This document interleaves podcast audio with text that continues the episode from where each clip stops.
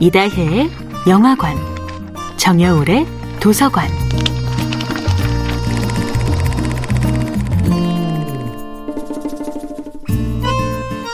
안녕하세요. 여러분과 아름답고 풍요로운 책 이야기를 나누고 있는 작가 정여울입니다. 이번 주에 함께하는 작품은 빅터 프랭클의 의미를 향한 소리 없는 절규입니다.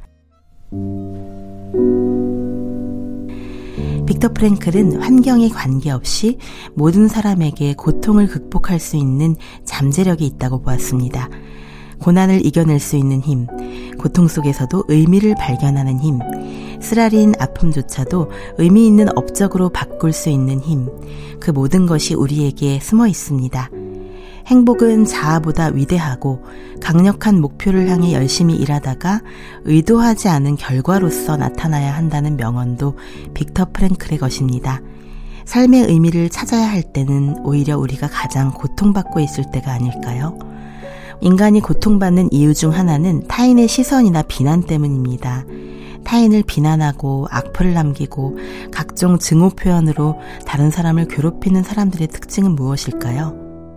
그들은 타인이 지닌 삶의 의미를 부정한다는 점입니다.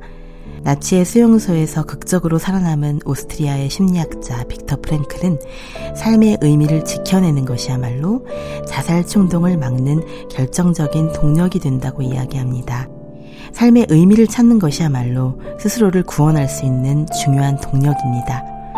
빅터는 정말 중요한 것은 우리가 삶에 무엇을 기대하는가가 아니라 삶이 우리에게 무엇을 기대하는가라는 것이라고 말했습니다. 그리하여 두 번째 인생을 사는 것처럼 살라고 말합니다. 지금 막 하려고 하는 행동이 첫 번째 인생에서 그릇되게 저질렀던 바로 그 행동이라고 생각하는 것이지요. 그렇다면 우리는 좀 더 신중하고 사려 깊게 두 번째 인생의 소중한 순간들을 살아갈 수 있지 않을까요? 그는 의지가 강한 사람이 오래 살 것 같지만 실제로는 일상의 작은 일에 소소하게 감동하는 사람이 더 오래 산다고도 말했습니다. 그 모든 불운과 불행에도 불구하고 삶에 대해 yes라고 대답할 수 있는 용기.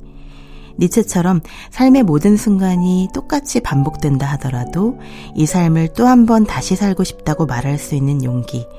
그것이 바로 우리를 구원할 수 있습니다. 인간의 가장 위대한 업적은 성공이나 명예가 아니라 변하지 않을 것만 같은 운명을 향하여 위대한 용기로 맞서는 것입니다. 정녀울의 도서관이었습니다.